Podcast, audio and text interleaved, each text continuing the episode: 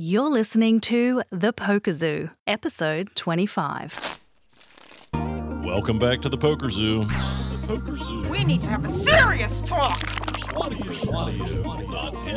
Welcome back to another riveting episode of the Poker Zoo. If you hate my intros, you're going to have to let me know. Otherwise, I'm going to keep playing. This podcast is designed by Persuadio for his own coaching students, friends of his, anyone else who would like to listen in, and of course, members of the Back Room, a private poker community. You can find us at persuadio.nl. Been playing with the website a bit this week, so if you have trouble getting in, let us know. It should now redirect you to the secure version of the site, which Google is supposed to like. Speaking of likes, Manus Newer left us a very nice rating and review on iTunes, so thank you, Manus. This week's episode is another in the line of returning guests, so enjoy the interview. Well, welcome back to the zoo. We continue this week to check in with a few players and coaches who were previously on the podcast to see what's new and where they're at. And in fact, I think no guest could be more timely than today's, as the poker world was given some fairly shocking news. And I'm not talking about some dumb hand at the WSOP or a Twitter feud. I'm talking about the announcement that scientists have created a bot that has apparently defeated extremely strong opposition in multi-way games, for better or worse, and with far less computing power than Libratus used for heads up.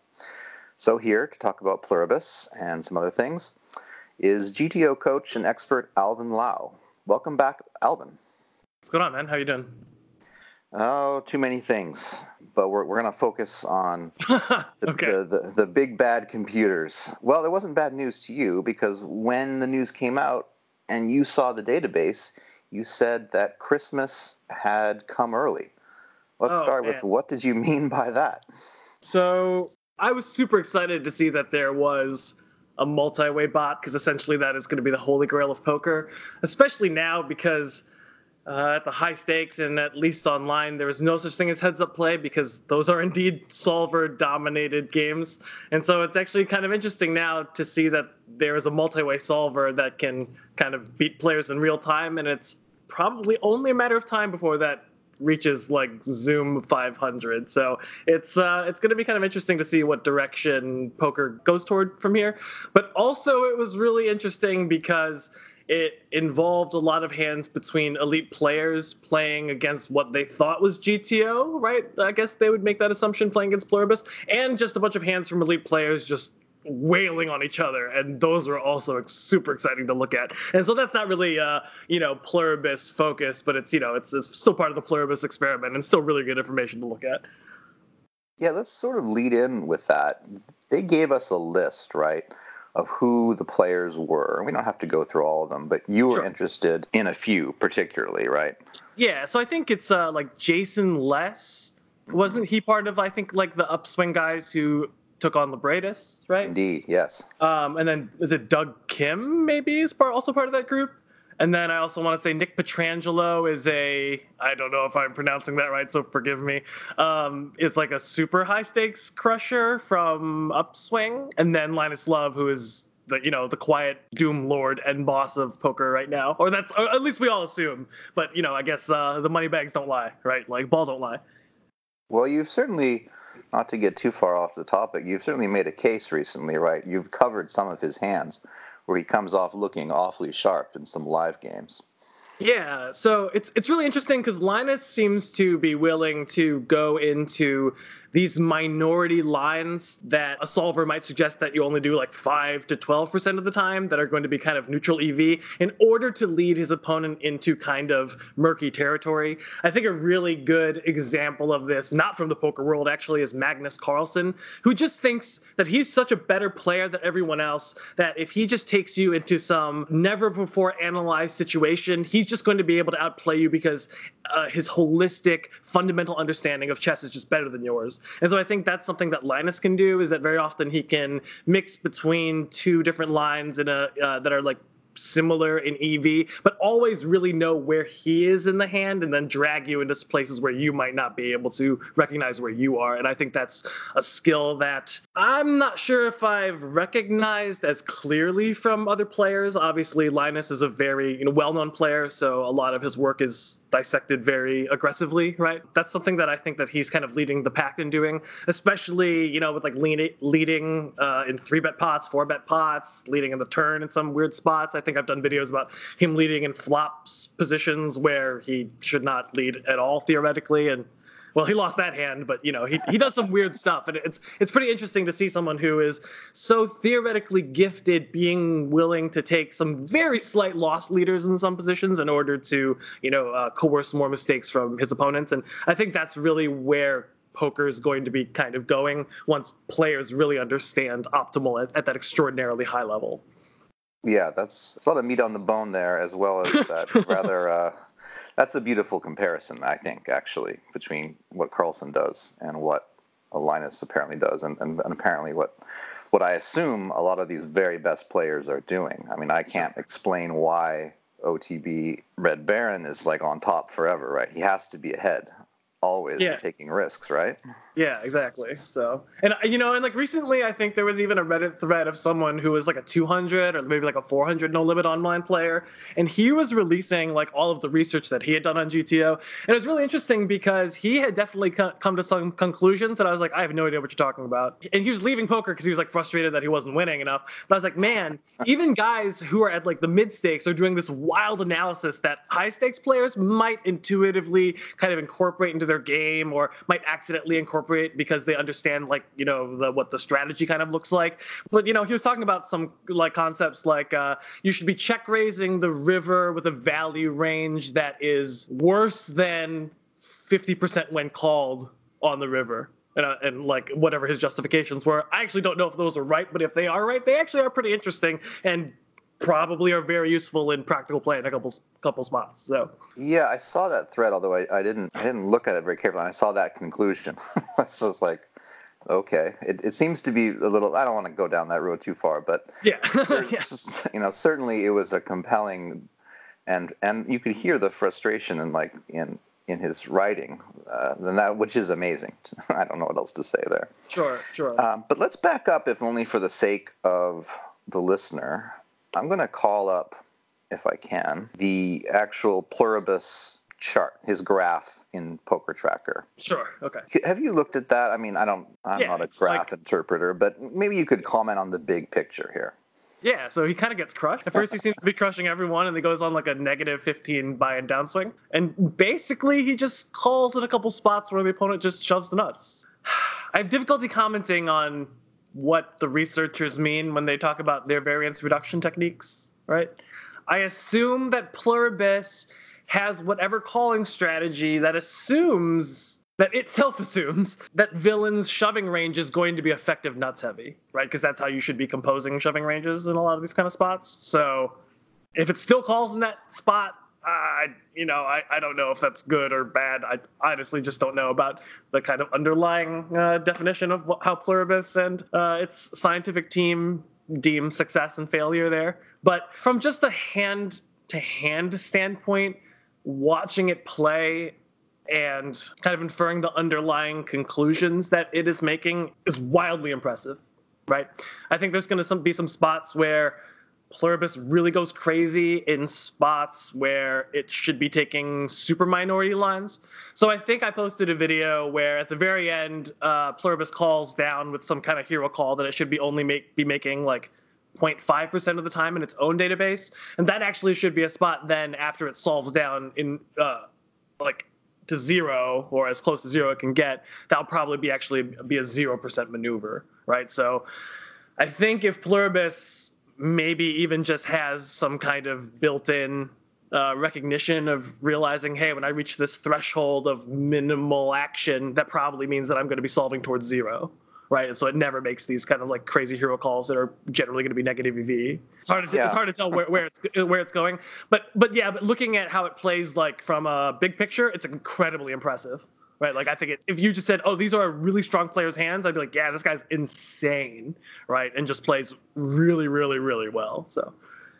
Yeah, and if I don't know, I'll let you comment on this, but the few hands that I looked at, it really seemed to play its range really well, like better and more disciplined than a human normally does. And in that 3 3 hand that you're talking about, he makes the minority call. There, there was, I, I would want to ask you about this. You mentioned something about there being sort of sub branches where that call becomes better. What did you mean by that? In the video, you mean?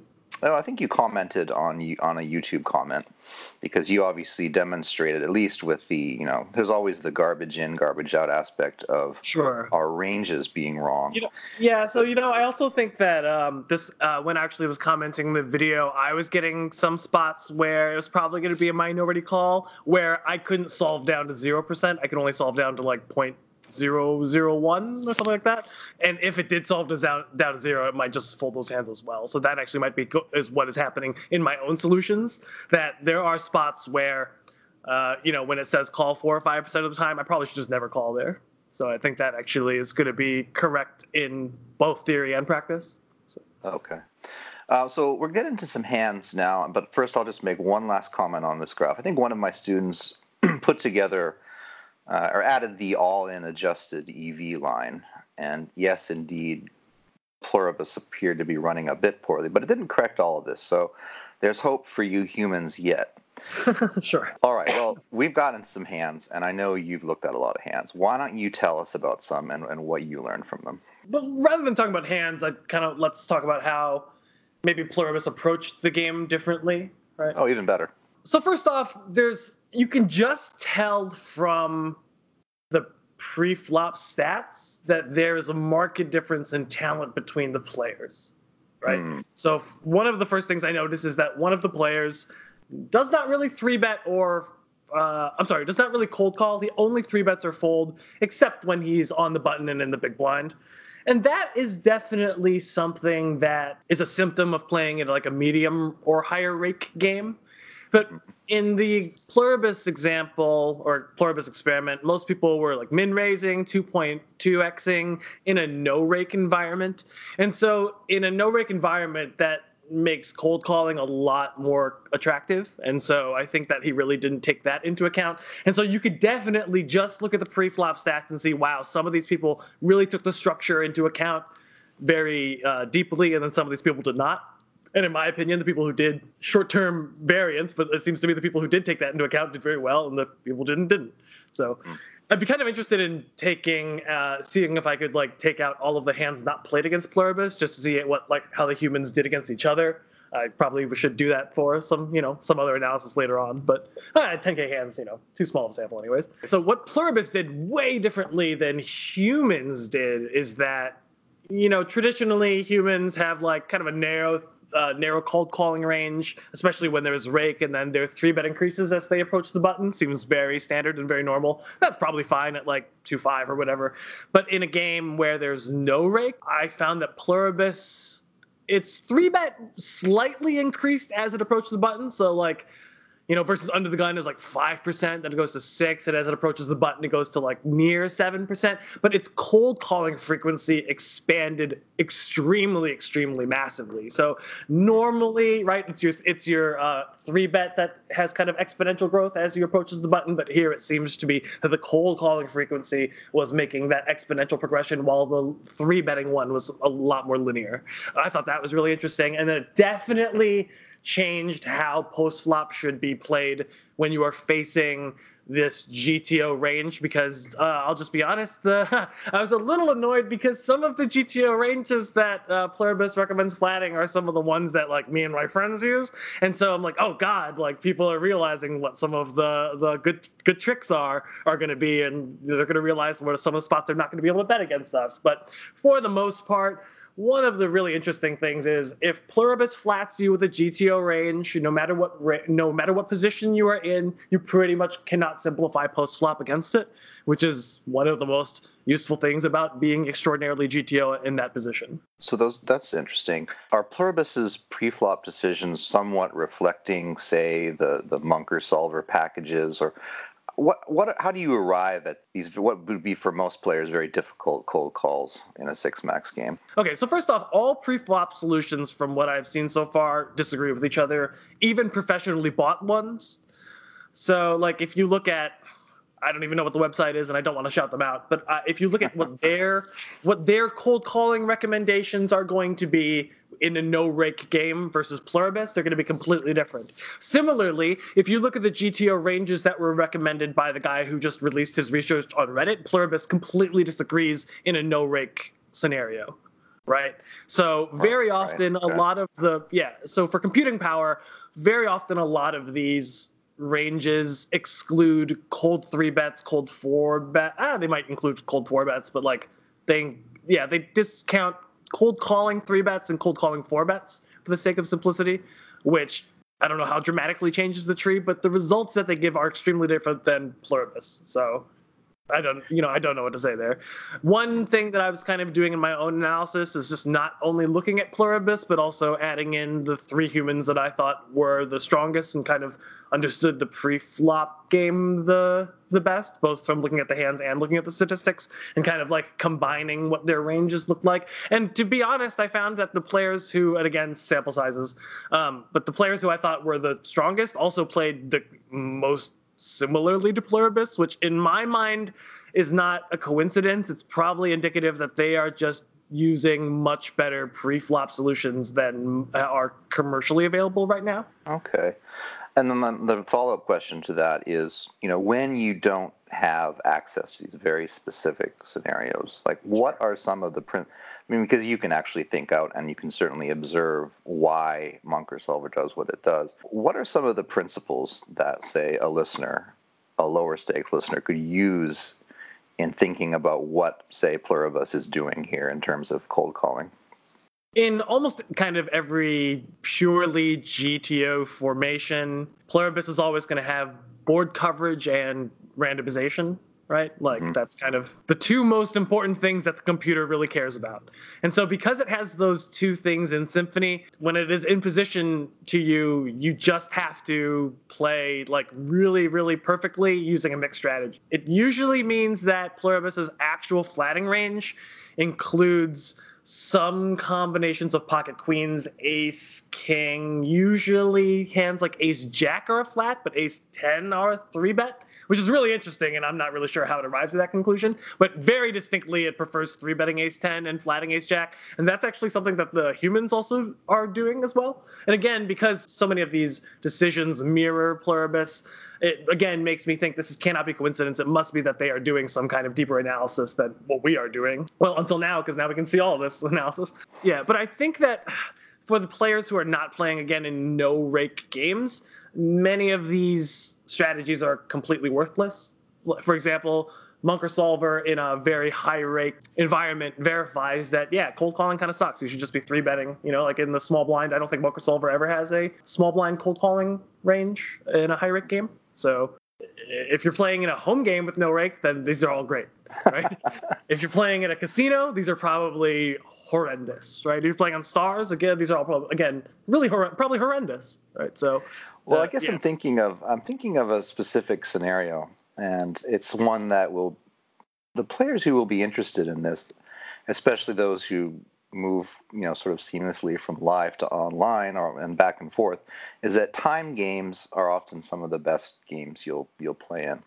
Sure. And the rate the rake will be low and the stacks will be deep. but there's in these games, there's just a lot of calling. Like even very big games seem to play very passively. And if if what you're saying is true, having some protection, flatting these very strong hands occasionally three betting ace 10 because it's not strong enough to flat is certainly a, a, compelling idea for someone to think about. Yeah, if you're playing at whatever stakes, you know, 100, 200, and the time rake is, you know, $40, $50 an hour, I, I have no idea if that is, is a reasonable timed fee. I mean, like, the rake seems so disproportionately low to the rest of the stakes that, yeah, you probably should be playing extremely passively pre-flop. I think that is correct. So. Fair enough. Well, tell us what else. What else have you observed? What, which what has... which also probably doesn't that make live at the bike? I don't know. Is there a rake in the in the high stakes live at the bike games? I actually don't know. Uh, that's a good question. I believe there is. Um, I don't Okay. think you. I don't think. You, I don't think you get on there for free. Okay, because those games are a little too passive, probably. I, I don't know, but some of those spots might be a little too passive, and then Pluribus might disagree because of the rake structure, et cetera, et cetera. But okay, Well, yeah. I mean, a little detail, not to get too far and It's a little detail about about that stuff. When they ask you on on live at the bike, just for those of you who are going to do this, they ask you specifically, "Are you an action player?" which is which is very amusing. Um, so they're they're biased. They're trying. They're trying everything they can do to make the games loose. Sure- oh yeah, sure, sure. Yeah, that's why he's the people's champion. Right. right. Man, I love Dustin. He is the best. Shout outs to Dustin if you can hear this. okay, back to the evil computers. Um, tell us more. Talk talk to me, Alvin, about what you saw. okay, let's. I have the. I've created a little list of some of the things that Pluribus does that I thought were pretty interesting. So first off, gen, you know, having the genuine board coverage and position, I think is is pretty impressive, right? The fact that it can just calculate how to play a polarized uh, three betting range and then having a balanced flatting range is, is really good. Pluribus doesn't simplify, nor do players simplify against Pluribus. And that makes a lot of sense. So, you know, uh, whoever is Linus Love, right? I would assume that, you know, he knows that Pluribus is going to play pretty perfectly against your one third or one quarter bet, and there's not really that kind of need to do that. And instead, it's going to be a little more lucrative to try to actually go for like whatever perfect strategy against it. Um, and so, Pluribus, in turn, doesn't do any simplification itself. It usually bets 50% or more because it chooses a polarized strategy, even though there are a couple situations where I have seen it bet uh, a quarter of the pot, uh, but it seems to be pretty rare. I don't know if that's just going to be generally a minority line, and I'm not really you know the sample size is not large enough for me to kind of deduce what it's doing there but it seems pretty notable that generally is going for the polarized big bet strategy rather than going for you know the the small bet strategy except for some very notable esoteric exceptions. Also pluribus love to pick basically like one quote unquote like standardized bet size and then vary from it a little bit bigger and a little bit smaller. So, for example, it normally would three bet to like 3.25 to 3.5x in position. Sometimes, however, it would make it 2.25 in position. And one time I saw it make it 5x in position. Uh, and the hands didn't really make sense for either one of those. So I was just like, I don't know what's really, really? going on. Yeah, yeah. Another time, the button made it 2.2. Pluribus made it like 2.5x from there, so like a little bit more than a min raise, and then it two it bet 200% on the flop, and it and so it had king queen suited there, and the flop was king high. So it's kind of hard to tell what's going on there, right? King queen suited seems to be a hand that I guess makes a lot of sense to like min three bet to get like whatever kind of value. And then, you know, after your opponent calls with a range that you dominate with whatever your min raising range is there, then on a king high flop, you must be having all of the huge advantages. And so you can just like start bombing that flop. So I don't know if he bombs that flop because he has king queen, if he just wants to bomb that flop when he min raises it and then makes it 200 right? Hard to tell what's going on there, but it knows something that we don't. Also, I have no idea how it's balancing. It's like 2.5x out of position raise. I assume it's just pretty strong, and it's kind of curious to see what it does there. Again, like occasionally just making it 5x out of or 5x in position with like I think king three suited. I was just like, ah, I just don't know what's going on here, right? I assume king three suited is going to be like a very minority play, and that's like mostly aces. But there's also a big problem with making it 5x pre-flop with a hand that blocks your opponent's calling range, right? So That is just let's just stop there for a second. I mean, bet sizing is such an important part of poker, and I have to feel for the human players having to adjust onto the fly to these things.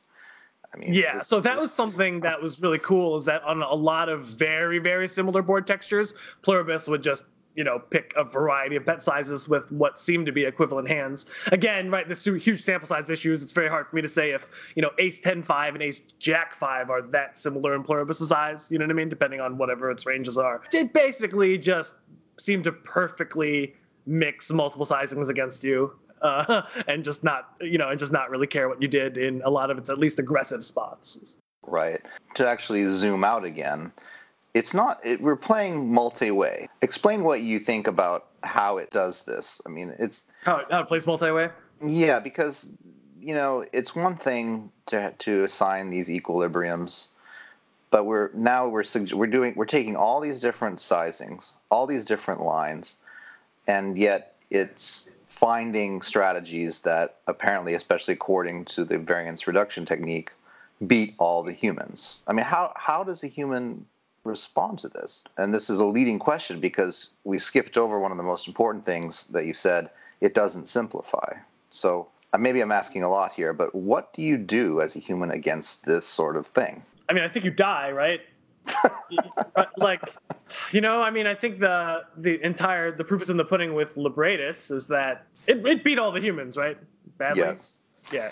You know, it's like, and then what have we been doing in the meantime? We've just been studying to get closer to it, right? Like, I think, uh, you know, if Pluribus keeps playing itself, it keeps getting better. I, uh, yeah, I think it'll just be the holy grail of poker, and that's what we should be uh, kind of veering toward. And then again, developing strategies once everyone quote unquote knows what optimal is that are not suboptimal in themselves dramatically, right? So like, you know, a lot of people are willing to take 1.5% uh, losses to play uh, to employ whatever kind of simplification technique. There's other spots where you can probably take 1.5% losses uh, involving like leading or you know having like different kind of bet sizing. That's still going to be able to manipulate your opponents into parts of the trees and, and, and into bet sizing strategies that they're unfamiliar with, right? So I think a lot of it is, and this is something that I work on in my game, is that once a guy seems to kind of know how to you know play against my simplification, like pure simplifications.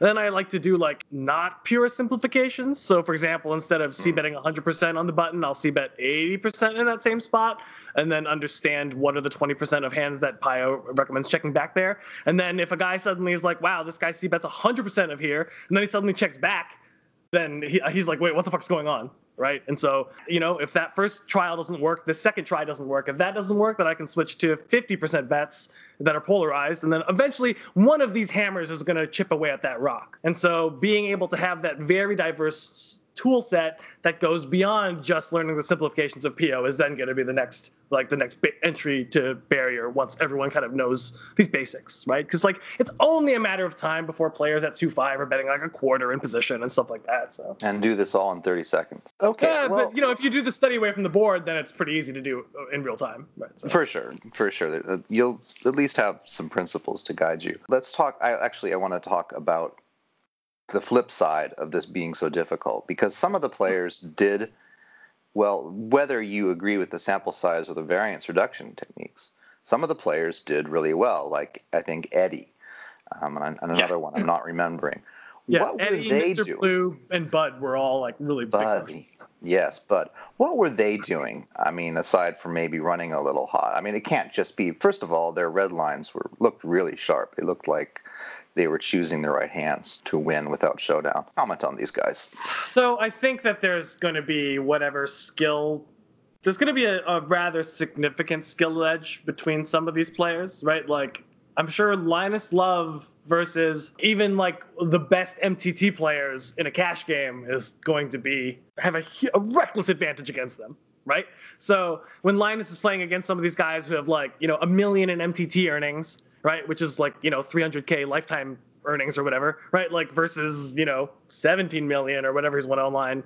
Yeah, there's going to be a huge disparity in talent there. And so I think very often when he's playing against the human guys, there's going to be some spots where you can then simplify, right? And if you know if you're playing against guys who are not you know, Zoom 500 regulars and don't play against simplifications early, then they just get run over and your red line flies. Pluribus also gets run over in some spots because it probably is tight. It like calls down a little bit more tightly than humans for better or for worse in some spots, or it, it calls down using a different kind of blocker selection than we do, right? So Well, I'd just like you to talk about these the ones who who did win in hands against Pluribus. I mean, notably, um, I think it was Bud seemed to be winning even towards the end. His, it was a very steady rise. I mean, I don't. I have a hard time believing. I mean, you can throw the math at me. I have a hard time believing that that was just variance. Yeah, um, there were some hands where I think the compu- or the the humans were going for like cuteness against the computer, which probably does not work in the long run. So, for example, I saw a guy like min bet the nuts into Pluribus on like the river, like min lead the nuts after he like got there, and then Pluribus, you know, puts in a big raise and then he comes over the top. You know, how good is that in in real life? How good is that, you know, against uh, a player that you see a couple times in a row? I, I, don't really know. Is that also a spot where they just ran into a hand that Pluribus should, you know, bluff raise if your opponent leads? You know what I mean? You know, shouldn't I mean not? I, I would almost not discount that. Shouldn't that be part of your strategy if you're if you're oh, having yeah, some yeah. sort of oh, bluff yeah. betting? Oh, sure, exactly. But like, I mean, that's a spot where when you know you have the nuts and your opponent has a hand that you definitely should be raising you, then that looks super good when you when you accomplish that, right?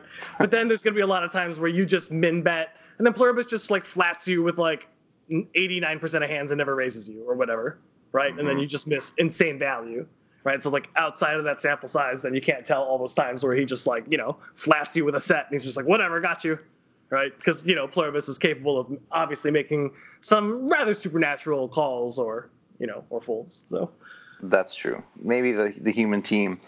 Uh, did get cute. What what were they doing on the whole that was right? If you were able to observe anything like that. Yeah. So, um, I mean, a lot of the things that I thought the humans were doing right were when they were consciously or not imitating Pluribus. So when people were flatting, I think that their their flatting ranges were really good and were very conducive to low rake games and were really punishing the players who didn't necessarily realize that they were getting flatted with such strong hands and with such good coverage, right? So I think some of like the weaker humans were just betting too often into strong players and strong ranges and not realizing that they had to be much, much, much tighter. There's going to be even spots where I think like middle position versus button, I would say on let's say king seven two, you probably should only be betting 20 to 25 percent of the time.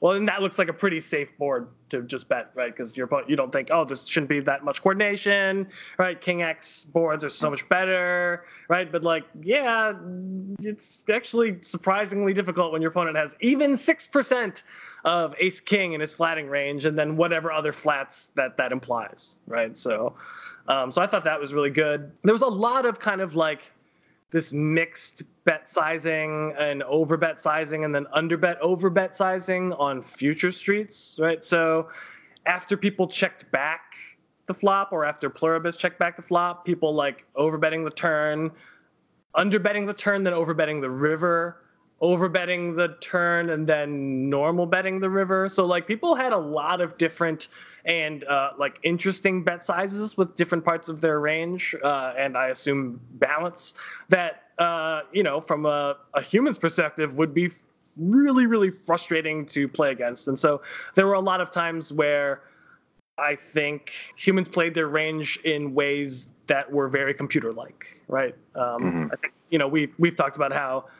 Uh, and I think we're going to be looking at a hand later on where the computer plays its range in a very obvious way that as, as soon as you see it, you'd be like, oh yeah, he's just obviously playing his range because he has more, you know, nuts advantages here. But like in play, you definitely would not be, you know, thinking that as like a candidate line, you know, like extremely obviously, right? So, but the, you know, but I think that Pluribus never misses those spots right? Like where it turns hands into bluffs, where it runs like bluffs with unintuitive blockers, right? That humans maybe have a little bit too much fear to execute, or just maybe not enough theoretical background. Um, there's a super high stakes crusher. I think his name is Sterling Cold. That's Invoker. Right, so Invoker is like a super, super strong player. I think he plays like, you know, high stakes stars, high stakes global, and just, you know, takes on all comers and he uses a lot of these same techniques that we saw in the pluribus match right? Like after people check back after people have polarized their range and then their ev is on like you know is less than yours and you can just start piling these giant giant bets you know 200 300 percent on the turn in the river and then and you know shoving on the river.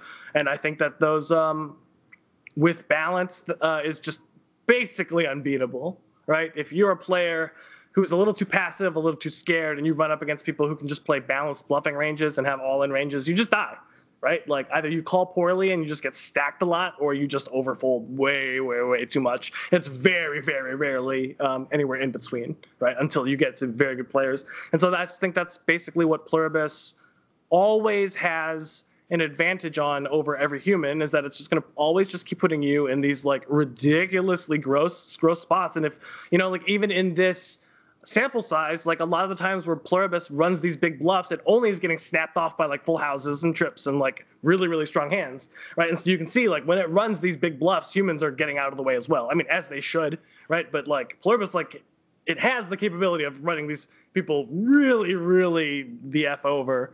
It, but uh, you know, I think in this sample, it definitely you know it runs into the top of people's ranges a couple of times. Right, and you in fact sent me a hand just before this. We're demonstrating this, where if some fellow opens a weak hand, doesn't continue on an advantage card, and then pluribus just piles the river, and sure he has to fold. Oh, okay. So this is something that uh, I think is maybe not unique to pluribus, but is, is somewhat uncommon, which actually contributes very greatly to Pluribus's red line being so poor is that so for example let's say it's running a bluff and it 6k has $6000 behind into a 4k pot right?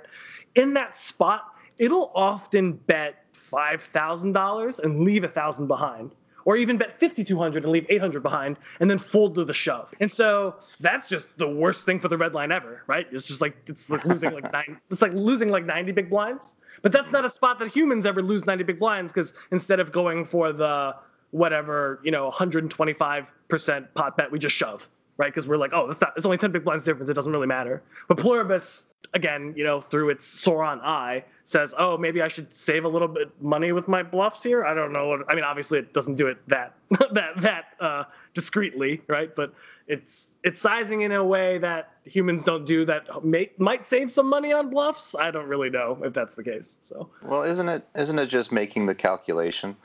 That this is this is going to work the right amount of time so that last a thousand really doesn't matter. Yeah it definitely might just be like oh if i put in x amount he can't make the defense the minimum defense in this spot. So anything right. else is super, superfluous right? Like that might that definitely might be the case right Right. Uh, so, like often in human strategy, we just like after the sort of post flop SPR, if we're allowed to say that, reaches one, we have a lot of trouble. But I've observed these machines having no, and these high stakes crushers having no problems playing with these SPR one pots or or making yeah, yeah. very strange plays. And it's really strange because they'll play these like SPR like one or one and a half pots, and then it just becomes limit hold'em.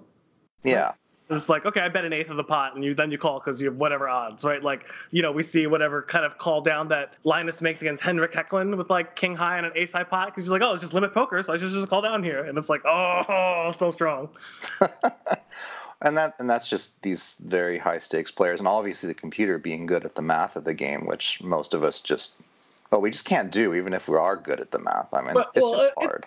It, well, I think it's also uh, a symptom of when people first get into the PioSolver analysis, simply going through single raise pots uh, from common formations is so exhausting that people definitely have not spent the same kind of detailed analysis in three bet and four bet pots or like in awkward size pots like squeeze pots or whatever and so because of that like i'll just admit like my students i feel like are extremely lacking in these spots because you know they spent a million hours analyzing how to barrel the turn correctly in and out of position and you know that is extremely extremely important don't get me wrong but at the same time right like yeah, you gotta be able to understand. Oh, when can I bet a quarter and bet a third standardly based on the SPR and based on on whatever kind of advantages I have, right? So, right.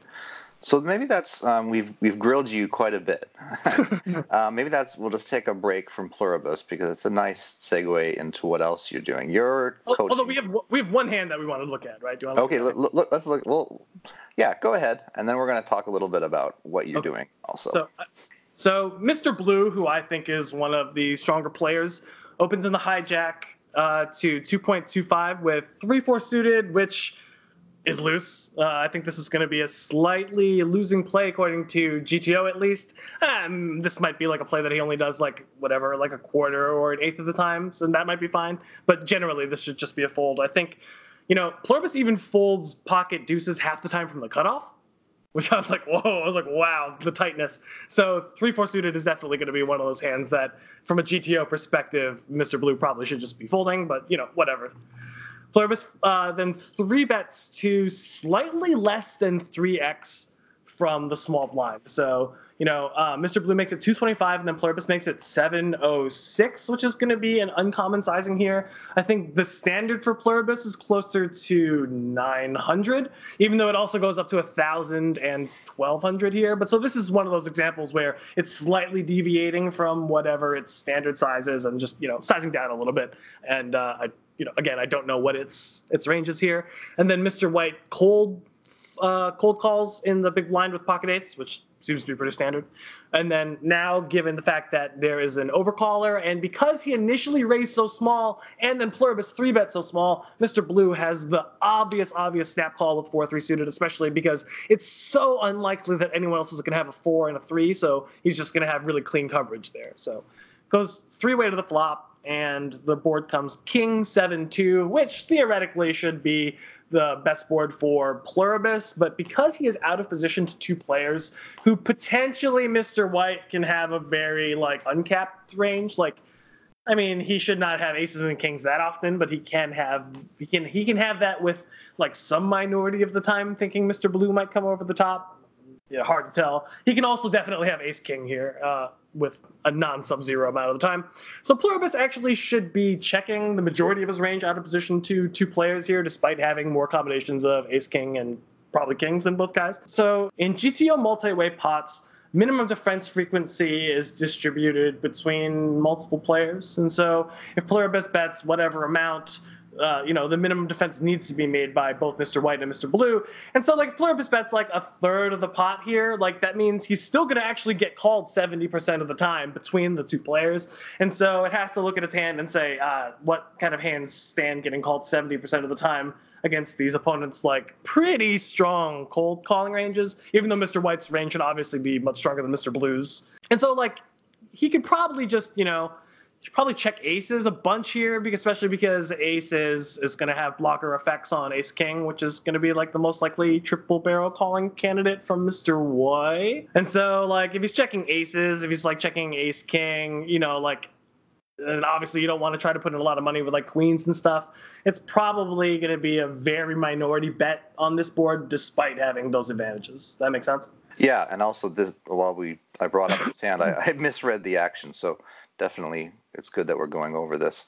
Yeah. Um, also, like, it's, it's a little harder to evaluate this hand because Pluribus made it this awkward size, right? So, like, it kind of means that Mr. White, I guess he should have a little bit more ace king than usual, right? Because if, if Pluribus made it a larger size, then Mr. White is more incentivized to cold four bet, right? So, like, I guess Mr. White should have a little bit more ace king here, right? And I, I guess I can't really comment on how many ace king Mr. Blue should have here, right? Like it's kind of hard. It's kind of hard to tell. Uh, again, because of the sizing. But so um, Pluribus checks, Mr. White checks, and then Mr. Blue bets 800 in position. Right. So he's saying he he does flat. He's sort of implying that he does flat the Ace King with this bet. Yeah. If, I guess if he only has a range that has like King Queen and below. I mean, I assume that after Mr. White flats there, Mr. Blue has to have some kind of Ace King there, right? Like four betting there is it's pretty scary, especially after that you after you open in the hijack. Also, I don't know if Pluribus is what is Pluribus's smaller three betting range. Is it like really value heavy and trappy? Right, like the only hands I've seen it do it with are like king, queen, suited, and eights so far. Mm, right, like those are weird hands to kind of evaluate what it's doing in a strategy because those are those weird like I kind of want to make the pot a little bit bigger kind of hands. You know what I mean? Like the fish exactly. strategy of like I have ace queen. I want to make the pot like some weird, weird SPR, right? So again, right, like uh, kind of grain of salt here of what Mr. Blue should be betting. But again, yeah, probably should have a little ace king, some king queen here. But when he bets 800, yeah, it's a little bit more than a third. It seems kind of large to me on a board where he probably should have like clear disadvantages on. I mean, I guess he can have pocket deuces and pocket sevens there, but pocket deuces even should check. Uh, de- pocket deuces should definitely check back the flop some percentage of the time a king and seven four because Mr. White and Pluribus can both have those hands and their ranges also both should be so very narrow. So at the same time, then Mr. Blue's also he's at a part of his range where he probably should not even be opening it pre-flop. So that, mm-hmm. that that probably right like means that he's super incentivized to bet it on the flop, especially because if he's flatting three four suited, if he doesn't hit trip threes or fours, having the two of hearts on the board seems to be the best board for him to fire off that. Right. So like yeah. Yeah, so yeah, definitely I can understand where, like, in a hand to hand perspective, Mr. Blue wants to bet small here, give the opponents a little bit of breathing room where he can set up kind of triple barrel if the board, like, airs in his direction. Right? So, Yes. so Pluribus flats, and uh, this is, I mean, like, again, hard to evaluate because I don't know what Pluribus's hand is here, but this is a pretty scary flat. I think that a lot of the times this is not a terrible check fold, and there's definitely spots where I think humans are just have like open folded like pocket tens in, some, in like a similar spot here, uh, which I don't think is terrible, but. Again, you know, if it says, you know, the minimum defense frequency has to be broken up into whatever, and it says, hey, I'm in the top 35% of my calling range here. If eights is that you know, if, if eights qualifies as that, we're not even in the top 35. It has to be even, it has to be less because there's a player left to act, right? So it's probably like top 20 or 25% of his range after he checks. Yeah, this, this might, this might be fine then. So, and then definitely I think Mr. White uh, should fold here. I definitely think that he cannot overcall, uh, right? Like, I think that in Mr. White's shoes, the option is mostly going to be raising or folding if he wants to continue with like some kind of weird hand like a seven or a two right? Because like I don't think he can just like call. Well, isn't he saying when he makes the original overcall that he does have queens, ace, king? I mean, I would almost maybe it's a little fancy, but you said the humans were getting fancy. I would I would think that this might be an opportunity for him. Or, or that that which player that Mr. White can kind of go crazy. That that Mr. White, uh, given that Pluribus is in the smaller raising size, given that Mr. Blue Oh, only flatted, that if he wants to take advantage and sort of leverage the multi-way situation, which is the theme of, of this Sure. of the whole thing, he might be able to find a play here um, if he can I- continue. I, I think that he definitely should have a raising range here, right? Like, uh, uh, but I, especially after Mr. Blue bets because he's the guy who's like I think that you should be a little most suspicious about here. But I think that if he was going to be having a range like so, in theory, the range that he should be raising here is going to be the hands that have not enough showdown value to want to like call here and then want to then turn itself into a bluff. Uh, and so I think then the ones that you're going to want to pick are going to be the ones that have the best blocker properties, which in my opinion are going to be ace queen predominantly. Like, Right. yeah, so like ace queen of green, red, and black all seem to be pretty good. Or I, I mean, ace queen of blue is probably fine against the sizing as well. But or or maybe like queen. Uh, I guess you can't even have that hand. Uh, I guess you can have ace jack suited. Some yeah, that actually doesn't seem terrible. Some percentage of the time. I mean, As can he have a hand like Queen Jack suited, Queen Jack of spades, and choose to see the next card? I mean, it might be a minority hand here. So. Right. What what I'm saying is they're all playing range. They're all playing their ranges, and and so when they make these minority actions, they end up and they, and they end up getting outrageously good prices to try to play for, for turns and rivers, which is what Pluribus does. Obviously, eights is not a good hand here, and the blockers are all wrong. So I, of course, it's just a fold. Yeah, so for this hand, obviously, you got to fold that. Yeah. Yeah, I'm just I'm just wondering in this exact formation, given price, whether Mr. White is is his strategy is just going to be a little bit too conservative. I'm interested in seeing what Pluribus would do in Mr. White's shoes with jacks. If it actually if it ever would turn into a bluff, that's what I'm kind of curious about. Yeah, yeah. um, There's been spots where I've seen it turn into bluffs with hands that I think that have reasonable showdown value, right? And so I'm just like, oh, this is probably a spot where the computer just is just a little bit sharper on where that exact line is between calling and raising. So. right. So Pluribus flats eights, Mr. White's folds, and the turn is an ace. So this is actually going to be a really, really good card for Pluribus's check calling range because he, again, should still have ace king. He definitely should have aces on the flop.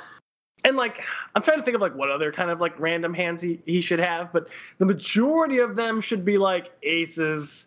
Like, I mean, like kings seems to be an obvious check call on the flop as well. So like, he should just basically have everything here and be protected. And like that's kind of the more important thing is that you just have to assume on boards that Pluribus has the pre-flop nuts advantage on. Even when he gives you the betting lead, he's still going to be very, or it's going to be very uh, balanced against you here. So I think despite improving on the turn and this being like, you know, a pretty good candidate to kind of want to barrel off on, especially because Mr. Blue should have some, you know, like some ace X here that he could fire off. But I think that it is more more prudent to check. Yeah. So I guess my my question on this card, it's a very interesting card because if Mr. Blue who is the opener, has ace king, bet the flop, and pluribus open to his small sizing, you know, and that was demonstrably with king queen suited and now eights. Uh, shouldn't Mr. Blue want to be betting here? Doesn't he actually have the advantage, uh, even though you say Pluribus should have kings and aces? Just going back to that, the purely Yeah, the so- information of the. So of it's the it's kind of hard because again it's that sample size where I mean I have to assume that in all of its three betting ranges there is some combinations of aces, kings, and ace king. I see. Okay. Right. Yeah. Just from the GTO perspective, it's just it's always just going to include some of the nuts in to protect all of the ranges, right? And so for me, the question is: Is eights the mine? Is like the majority of that range composed of a ton of like really strong value hands, or like like really strong value hands, and then it just wants to give you a cheap price and then blow you out on the flop, or is it that it's a majority of these mediocre hands like eights through tens and king queen that wants to get thin value and then it's protected by having a small combination of the nuts right i can't tell which one of those it is and and both of them sound kind of reasonable to me right so Yeah, it's pretty. It's pretty hard for the humans if, if we have to assume that all, all these sizings are protected by the nuts. I think we have to take advantage a little bit of these of the pre-flop information. Uh, that would seem reasonable to me. But Mr. Blue decides not to fire here, doesn't he? yeah yeah and i think that in just in general you know in these kind of like three bet pots on the ace, ace and king boards as the as the pre-flop defender the majority of your range should just be checking when you have the option here, right? Like I think that I don't have this model in front of me because you know I don't have the Mr. White modeled in here. But um, I think that if you just modeled the turn to include just Pluribus and Mr. Blue here, and it checks to Mr. Blue, I assume that he'd be checking back like 75 to 80 percent of the time. Okay, so what happens here? But again, uh, also you know hmm, hard to tell that evaluation because Mr. Blue's on three four, so you know what other hands is he betting here? Well, he, is, he does pick up equity, actually. His plan had to be to barrel. He saw the deuce of hearts. He sees the king. He sees the small sizing. I, anyway, I don't like his decision Well, here. Yeah so like when you have generally when you have these kind of double back doors you should almost never continue to fire unless you turn equity right but here i think the, the thing is in theory mr blue should be checking back some of his clean gut shots to avoid getting check raised and particularly on an ace king flop i think the likelihood that he's going to get ch- blown off of his equity or at least continued against is very very high so I think that if he's going to pick a hand that he should turn into a bluff that has some kind of like gut shot equity, it's going to rather be Queen Jack or Queen Ten, Yeah, qu- which queen is 10, more yeah. like yeah, right to really target my opponent's you know like Ace Queen kind of type hands. So Right. I think yeah, so in theory he should be having some kind of uh flop. I'm sorry, like turn check backs with gut shots, and it seems to make more sense that the lower hands are going to be the candidates to check back because they have the worst blocker properties. Yeah, his blockers are, are crap here, and queen 10 would certainly be better. I like Mr. Blue's check here on the turn, actually. Okay, fair enough. Uh, and then, so then the river is the three of clubs, and with a thirty-seven hundred dollar pot, Pluribus then bets fifty-five hundred. So that's like a one point seven, something like that. Okay. Right. So now we see one of these these raises that we talked about earlier where he leaves himself a little bit behind. Yeah. So after he bets here, he's got 29 17 behind. So, I mean, that's actually, I mean, he's leaving 29 big blinds behind. So, not nearly as drastic as like putting in 90 big blinds and folding here, right? But mm-hmm. so, this is a spot where with eights, after your opponent checks back, like, so for one, you definitely can have a protected checking range here that has like king X and ace X here. So, you know, like, this is a spot where you can just check eights and be like, yo, if this guy fires at me, I can pretty confidently fold because uh, one, I understand that I'm very protected, and two, I'm just like so far in my range and I don't have good blockers, right? And I think all of that would make sense in the moment. But Pluribus is just like, no, fuck everything, right? Like my hand has no value against Mr. Blue's perceived like continuing range here, right? So I'm just gonna go, just go ahead and put in the bombs, right? So I'm assuming that Pluribus is just saying, you know, Mr. Blue sometime can have some 7x hands that are going to be checking back, but after he checks back the turn, I think it's actually much more likely that Mr. Blue has kind of some kind of like ace jack or ace 10 type hand, maybe bet in position because I think like ace jack or ace 10 wants to bet uh, in Mr. Blue's shoes on the flop. hmm to just kind of clear everyone out. That seems to be reasonable, also with two blockers, right? So like I think when he checks back the ace turn, he's got actually quite a bit, uh, you know, quite a bunch of like uh, like weaker aces, I guess. And so like out of Pluribus's entire range here, right? If he thinks that Mr. Blue's got like this condensed range of aces, then his natural bet sizing should be to overbet here because he has the right like the the I guess polarization advantage here. So Right. I, so I really I, I love this bet here, right? Like I again, this is a spot that I don't think I necessarily would make in my own play, but it looks I think it looks amazing on on, on paper. So Right. And so the human employing this, learning this strategy, seeing that Mr. Blue is representing check back showdown value, we have to put that capped range to the test here. sure. Okay. And it's interesting because like you know, do pocket eights have blocking properties to ace eight here? Eh, it's kind of hard to tell. like That's Uh, pretty know, like- thin. yeah, does that really, you know, does does Pluribus consider that in Mr. Blue's range here? Right? Like, I mean, you do block three of the combinations of ace eight suited on the board, but the fact that it turns this hand into a bluff here, I don't know, trying to get your opponent off nines or tens, right? Like, or king X, that actually makes a lot of sense. Seems to be, yeah, really, really good. Do you think that Mr. Blue would bet any of those hands on the flop? I mean, he can bet king X for sure. Right. But but pocket tens, I mean, maybe. Uh, oh, for that sizing, I think pocket tens and pocket nines can bet that flop. Yeah, sure. Fair enough. Okay, so Pluribus has the best hand. It doesn't know that, and uh, but is probably trying to shut out uh, a weak ace or king. Is what you're saying here? Yeah, exactly. And I think you know if you look at any ace that gets that calls here is going to be losing, right? Like if you call with like ace jack or like ace ten against whatever this balance range is, you know, it's just just going to eat shit a lot. so right, like you know, yeah. So I, I really like this the sizing. If I was a human, right, playing as another human, I, I would love to put people in, in into tests in this spot from now on. So Very nice. Uh, more hands, more comments, or should we move on? I think we had another hand that was Here we go. Okay. Uh, yes, we have a hand 106220. We have the whole cards for Pluribus being the Jack of Clubs and Queen of Hearts, if you wanted to talk over that one. Mr. Blue again opens in the cutoff to 2.25 with pocket threes, which is uh, a majority play, but it is a slight fold in the cutoff. I think you like fold like five or 10% here. I wonder if it solves down if this is actually 100% raise, but there is some frequency that pocket threes is folded from the cutoff. And then it is defended by Queen Jack offsuit from Pluribus, which is again a majority play, even though Pluribus particularly likes to three bet with uh, Queen Jack offsuit, which is kind of interesting. There's uh, a couple hands that Pluribus really, really likes and dislikes. It likes three betting Queen Jack offsuit for whatever kind of block or you know properties it has, and it really, really hates three betting nine eight suited in some spots.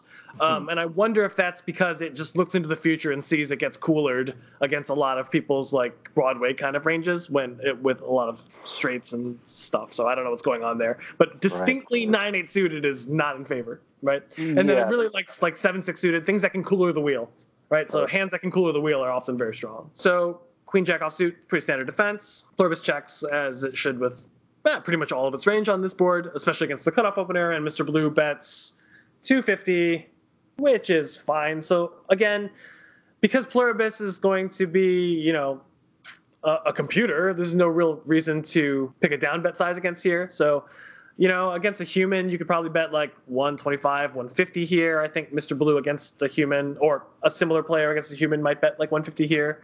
But, you know, he's just going to put it into his polarized range here. I mean, I don't really have too much to say about the flop the flop bet, do you?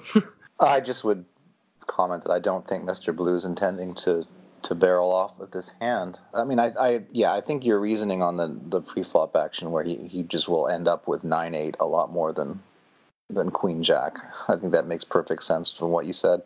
Yeah. The the question being what cooler is what. I would expect that that, that on six four ten, Mr. Blue would expect Pluribus to have a lot of calls um, if he goes small. I don't know who Mr. Blue is, but we've seen him now twice, and uh, this this this points to you maybe looking at some of the players and learning what you can about them. yeah, I, I mean, I yeah, you know, besides the really, really analyzed Linus Love, it's much harder to kind of guess who these guys are, right? Like, if I have to say Mr. If I have to make a guess, I'm gonna assume that Mr. Blue is either one of the is one of the three upswing guys in this experiment. Okay. Again, Right. hard to tell, right? So Yeah, and they and they do a lot of this sort of sizing anyway. Um, he had. So, what hands do you think Pluribus should be folding to this sizing that he would have in the big blind that he didn't three bet? I mean, he should maybe fold like Ace Nine of Right. hearts, or I'm sorry, Ace Nine of uh, blue, right? Yes, Or- exactly. I don't, trying to stare at these colors. Yeah, ace nine of diamonds, right? You should probably fold the flop, which is gonna this is gonna make great radio later on. Yeah, so Pluribus probably fold his like offsuit hands with without two back doors. He can probably fold like pocket threes and pocket deuces, even though I imagine GTO actually will call that with like some small frequency at the time. Uh, and then he's always gonna be continuing with his like 4x, 6x, 10x type hands. Probably all of his queen, jack, and king, queen, depending on what he did not three bet pre-flop.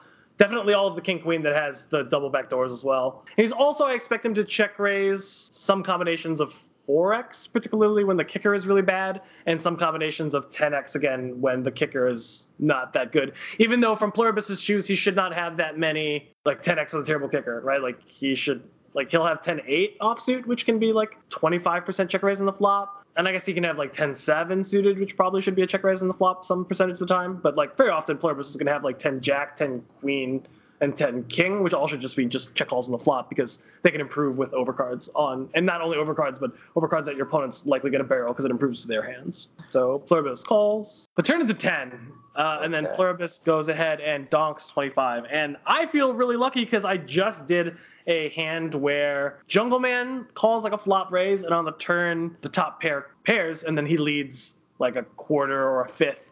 And I was like, wow, this is a really small bet. And I wonder what uh, Pio Solver says about this. And not surprisingly, Jungleman knew exactly what the hell was going on and picked the Right. exact perfect size. And so I was just like, oh, okay, so this is the preferred bet size in this situation. And I thought it was very interesting that as soon as I saw the uh, the paired board, Pluribus goes ahead and leads, and he leads with a hand that obviously has tremendous blockers against Mr. Blue here with the queen and the jack, you know, preventing all sorts of continuing uh, range, especially because he also has the, um, the queen of hearts, right? So that's gonna just you know put Mr. Blue into kind of a pickle. But he, but also because he bets so small, Mr. Blue should also be continuing with a very large percent of, of his range. He should be calling with all of his gut shots. He should probably be calling with his hands that block the 10x's that have showdown value. So like ace, jack, ace, queen, ace, king are all definitely going to be uh, turn calls, especially facing this bet sizing. He needs to call with like 75%, 80% of his range, right? So he's just almost always going to be continuing with. It's actually kind of hard to think about what hands Mr. Blue bets on the flop in his polarized range that now folds on the turn. Besides some of his like total with ace two or ace three of spades, right? Ace three of spades, ace three of clubs, ace five of spades, ace five of clubs. Those seem to be like fine bets on the flop and then fold to the turn. Right, so but yeah, it should be the mi- minority of those hands. But this also sets up something very important: is that when Mr. Blue just calls, that probably means that he does not have sixes, fours. You know, he shouldn't have that many 10x, which should be very happy to just go ahead and raise here and continue to inflate the size of the pot in position. Right, so right. yeah, so really what this does is just sets up Mr. Blue to be very capped. So, Right. This card is this card is so hard for for Mr. Blue to deal with, and and Pluribus slash Pio. we can sort of see why it does. I, I think the, the listener may be amazed at the small sizing. The bet is is pretty perfect. Yeah, so initially I thought, you know, it would make more sense to pick a larger sizing because, you know, at the moment I say this, it sounds dumb. Because I guess you don't want to pick a larger sizing because, you know, when you have trips, you block your opponent from having trips. So then what can he call you with, right? So you want to pick a, large, a smaller, smaller bet sizing in general so that when you actually do have trips, he's going to pay you off. Yeah, right. so I'm just. I guess what I'm saying is like what the difference between the quarter pot bet and what might be a rather normal third pot bet might might surprise people. Um, Oh, sure. Yeah, I definitely was surprised at how consistently Pio preferred using this very very small sizing when the board was paired on the turn with without the betting lead. Right. So- Yeah, which which is why also, as Alvin has explained, if Mr. Blue has sixes or fours, he really he really benefits from raising um, because there's no money going into the damn pot, um, for one thing. And now when he just calls, he really ruins the EV of his of his nut hands. So it's gonna I don't know what happens on the river here, but I'm gonna guess Mr. Blue's in trouble. The river's a three, which gives Mr. Blue bottom okay. full house. And so oh. into out of a Oh. This fifteen is how we beat the computers. All Yeah, right. yeah. And so this is also why you see the the red line tanking, right? So in theory, now Pluribus. Well, well let, let's go over the action first. So now on the river, uh, Pluribus bets three thousand into fifteen hundred after it after all of the draws brick off, and the river comes a three, which should be really innocuous and also should be somewhat discounted from like Miss, you know, from Mr. Blue's range at this point. Ah, yeah, I mean, I guess some of them like check the flop back, and some of them might not raise pre-flop. Although I guess the human's always going to be raising this here. But for the most part, we're not really thinking about what the threes do. We're thinking about how many tens Mr. Blue has his, uh, in his range by the river, and when Pluribus has queens, I'm sorry, Queen Jack, which blocks the combinations of tens which Mr. Blue is going to be calling on the turn, because I assume he's slightly more likely to raise Ace 10 and King 10 than he's going to be with Queen 10 and Jack 10. Because if he's going to be picking some kind of slow play range, he's going to be picking the lower blocker candidates than the higher blocker candidates. And so this is the super, super nuts blocker hand to put an overbet with. And I love what Pluribus does here. And it just goes ahead and puts the overbet, which does not work because, you know, Mr. Blue has now rivered bottom boat. Right. So my question to you would be let's imagine the scenario where Mr. Blue also had Queen Jack off, which would make for a fine flop C bet. Yep. On the 10, when he has the blockers to the 10 and he sees this small bet, can Mr. Blue win this pot with a with a raise over the lead? Yeah, he can definitely. Ra- this is. A, I mean, I think that if Mr. Blue had Pluribus's hand in this scenario, then he has the optimal hand to go ahead and raise the flop because you know when he has the queen and the jack, then he is blocking a lot of the hands from Pluribus's like passive pre-flop and flop ranges, right? So like if Pluribus has ace ten, slightly more likely to raise the flop or three bet pre-flop. Even though, actually, to be honest, I don't know if Ace Ten actually ever raises the flop. It might just always call. But yeah, like he he would have like a really really juicy candidate to go ahead and turn into a bluff against a lead here. Also, he should be leading some. I'm sorry, he should be raising some hands for value that are worse than a 10. So, for example, raising with jacks or queens is probably not terrible, especially because you block some combinations of trips then. Right, so when you do get called, you are going to be ahead. Also, I'm pretty sure that ace six is a raise on the turn. Mhm. Maybe maybe ace four. No, I gotta have to think about that harder. I'm pretty sure ace six is going to be also a turn raise there, and so you do actually get pretty good value against a lot of a balanced leading range. You know, obviously, if you run into an opponent who's only just like overbet leading with trips, then you shouldn't be raising any of those hands, right? But oh, yeah, in theory, I do think that queen jack on the turn is a, very good raise. Yeah. Okay, and then final question. If Mr. Blue and Pluribus switch spots and Pluribus has threes, uh, did he would he have played this very similarly? Um, he would have flatted pre-flop. Would he have check called the flop? Yep. Prob. I mean, yeah. I guess like it's a smaller sizing. You check call the flop, especially because the three then has like twos and threes are of similar strength, but threes is actually probably much stronger because of the double backdoors. Yeah. No. No. No. Yeah. I think threes is uh, pretty reasonable because you have at least one backdoor here. Is that part of the explanation as to why Pluribus and some other strategies don't like pocket twos? Is that they won't have as many of these opportunities to float? Yeah. I wonder if it's just yeah because you can't you can't even hit like runner runner wheels that often, right? Like as pocket twos as you could with like pocket threes hitting like you know the, the eight to three or seven to three, right? Right. Yeah, I think pocket threes actually would lead would, would lead the turn. I th- like some fraction of the time. I think that's probably not terrible. Also, like you know, when it has these kind of like low pairs, it does like to do everything like a little bit of the time because it has actual outs to a full house on the river, which it equates to the nuts, right? So anytime you have Right. effective nuts, that you know, effective outs to the nuts, it does play. It does put it a little bit in its range from a GTO perspective, I think. Yeah, we're a little conservative, aren't we, as humans, when we don't consider the, our two outers? Oh, I'm not. Is, oh, you're not. Okay. Oh no, man, my two outers are golden. 'cause- Okay. Yeah, because two outers are often also well, actually no, two outers are not often not very good triple barrels because they have a little bit of showdown value. But yeah, no, two outers are better triple barrel or double barrels. Do you think? Yeah. All right. So I think we've put uh, Alvin through the ringer on Pluribus. Let's. I am uh, literally sweating right now, people.